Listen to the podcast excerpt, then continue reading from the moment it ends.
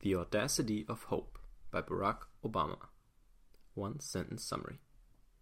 The Audacity of Hope explains Barack Obama's personal, political, and spiritual beliefs on which he based his 2008 presidential election campaign, which made him the first African American president of the United States of America. My favorite quote from the author is I wish the country had fewer lawyers and more engineers. Barack Obama, lawyer and US President. Have you ever seen the speech that made Barack Obama president? No? First off, it wasn't any of the speeches he delivered during his campaign. Not the presidential debate or the inaugural address. The speech that really made him president was given long before he ever announced to run. In 2004, Obama spoke at the Democratic National Convention in Boston during John Kerry's presidential campaign. His keynote address, entitled The Audacity of Hope, was by far the best speech of the convention. The then senator was suddenly famous. This speech put him on the map as a serious presidential candidate. The phrase audacity of hope is one Obama picked up from his former pastor, who gave a sermon about a George Frederic Watts painting called Hope in 1990. The book expanded on his ideas from the speech and laid out much of the topics of what would become his presidential campaign in 2008. Here are three lessons to show you what kind of American politics Barack Obama believes in. 1. All Americans are united by two central beliefs freedom and community. 2. Politicians become a lot like their sponsors, which makes it hard for them to do their job. 3. Today's international battles are battles of ideas, which can't be won with weapons. Ready for a glimpse into the mind of this skinny kid with a funny name who's come a long, long way? Let's go. The Audacity of Hope, Lesson 1 Freedom and community are the two central beliefs of the American people. This answers the question what are the two central elements of American culture and why does every politician need to address them? The groundwork for Obama's political work is based on a solid understanding of what the core beliefs of all Americans are. In the book, he describes how the founding fathers set the tone with the two documents which describe the American ideal the Constitution and the Declaration of Independence. The two major beliefs that both of these documents center around and that all Americans today hold are 1. A belief in freedom, that every man and woman should have the same rights and opportunities, and two, a belief in community, that working together, be that in family, at work, in church, or as a country, is the way to ensure this freedom and keep the democracy alive. The freedom would be the aspiration that regardless of race, gender, class, age, or religion, you could become anything and anyone in an America that affords everyone the same liberty, rights, and chances. However, the founding fathers knew that ensuring this freedom by sustaining a democracy wasn't easy. No other country had done it before, and lasted. That's why the focus on communal values, where family, religion, and patriotism are honored, whereas about absolute power is rejected and dispersed, no single pope, king, or general should ever single handedly decide the fate of the American people. The Audacity of Hope, Lesson 2. Politicians are forced to hang around rich people all the time, which makes it hard for them to do their job. This answers the question why do we think politicians are so morally corrupt most of the time? It's any politician's job to ensure this freedom. But doing that job can be really hard, Obama says, because politicians are constantly influenced by a lot of outside forces. Three in particular being money, the media, and large special interest groups and organizations. For example, since a presidential campaign alone costs millions of dollars, although the budget hardly affects the votes, politicians have no choice but to either be rich themselves already or getting plenty of sponsors and donors. But hanging around with the top 1%, other rich politicians, and flying around in private jets makes it very hard to stay connected to the majority of the ordinary citizens they represent. It's the same with labor unions, lobbies, religious institutions, and big political committees. A lot of special interest groups want to influence politicians to make sure their own interests are served well. Lastly, the media control how politicians are perceived publicly. And because neither honesty nor civil behavior makes clicks and headlines, what politicians say gets distorted a lot. Obama proposed public campaign funding and free media airtime for presidential candidates as a solution to these problems.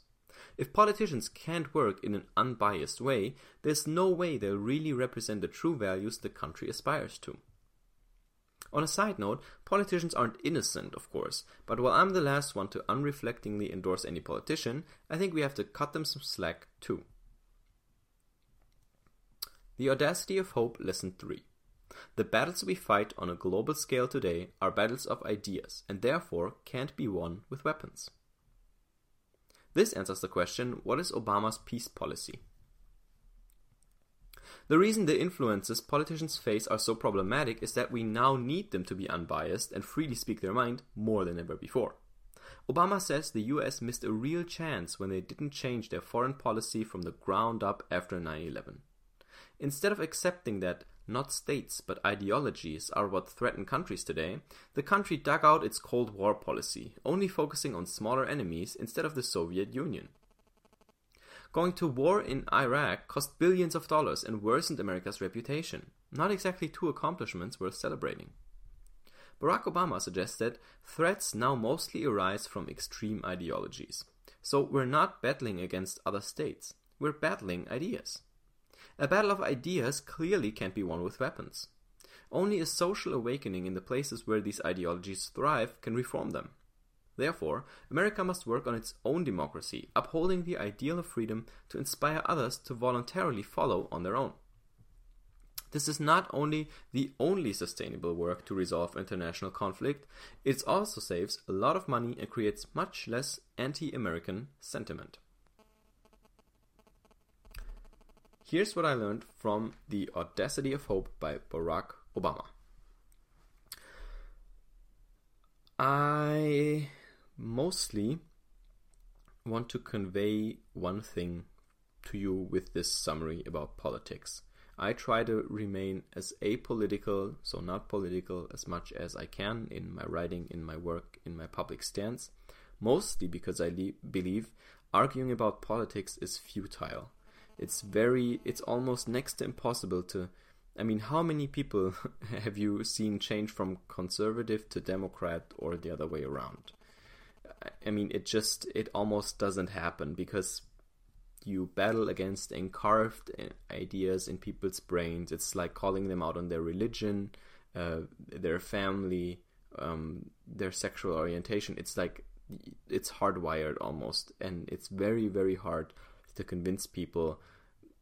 I mean, just look at social media and all the and all the tweets and and and hateful comments people make in terms of politics and this it's just it's horrible i think so i try to educate people on ways or in ways that i think will make them the kind of people that would vote for a certain party right rather than another so i'm i would say a liberal democrat first of all i'm not american i'm german so we have a different system uh, politics is not as tied to money as in the States, but it's still a lot.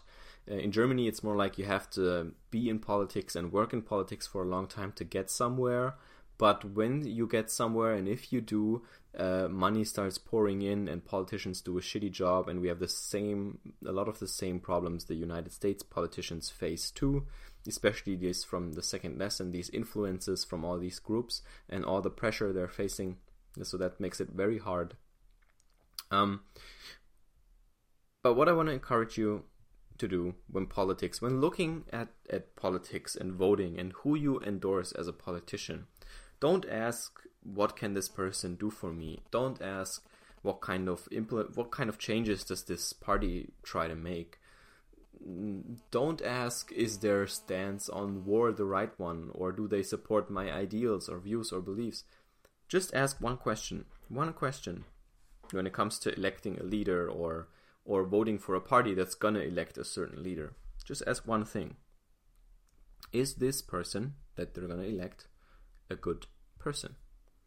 That's the only question I think you should ask. Like, is this a good person?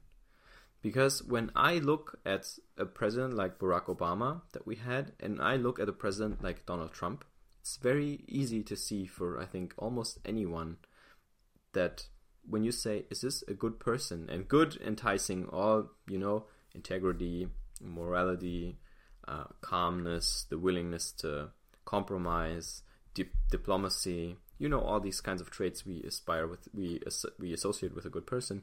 It's very easy for me to see that Barack Obama is a better person than Donald Trump. Uh, now, what you mean when you say good and better, I know that's usually a bad sort of um, way to just to look at people, but I think in the context of politics and who you're voting for, I think it's brilliant because it it automatically conjures all these these concepts like integrity, like morality, and so on that we need politicians to have.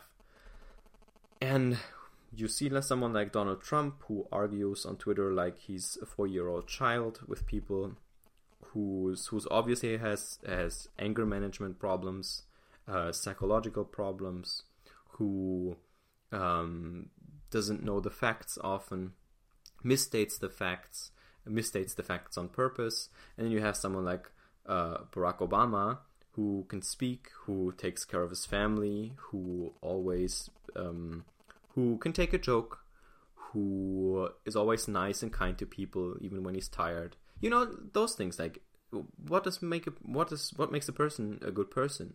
And especially celebrities what makes a celebrity a good celebrity? And look at those things and then i for me it's like clear oh my god like barack obama is like miles better as a um, to to serve as a us president than someone like donald trump. But that question like it really helps me filter. And it helps me filter regardless of of which party someone belongs to. And i think that's the real litmus test. I think that's really important that you don't get blindsided by whether someone comes from your party or another party, but whether they're actually a good person. Because I can point to other good people in parties I wouldn't vote for. So I would be comfortable with having anyone run the country who's a good person as opposed to who's not a good person, who I know is gonna get bribed and take money and try embezzlement and you know, or has the capacity to do these things at least. So very simple filter for politics. I don't want to spend too long on it. Uh, think about is this person a good person? And um, I hope that helps you make up your mind in voting and helping keep democracy alive wherever you are, or instate it uh, if you haven't gotten to democracy, or maybe a better system. Who knows what's going to happen, right? I will see you on the next summary.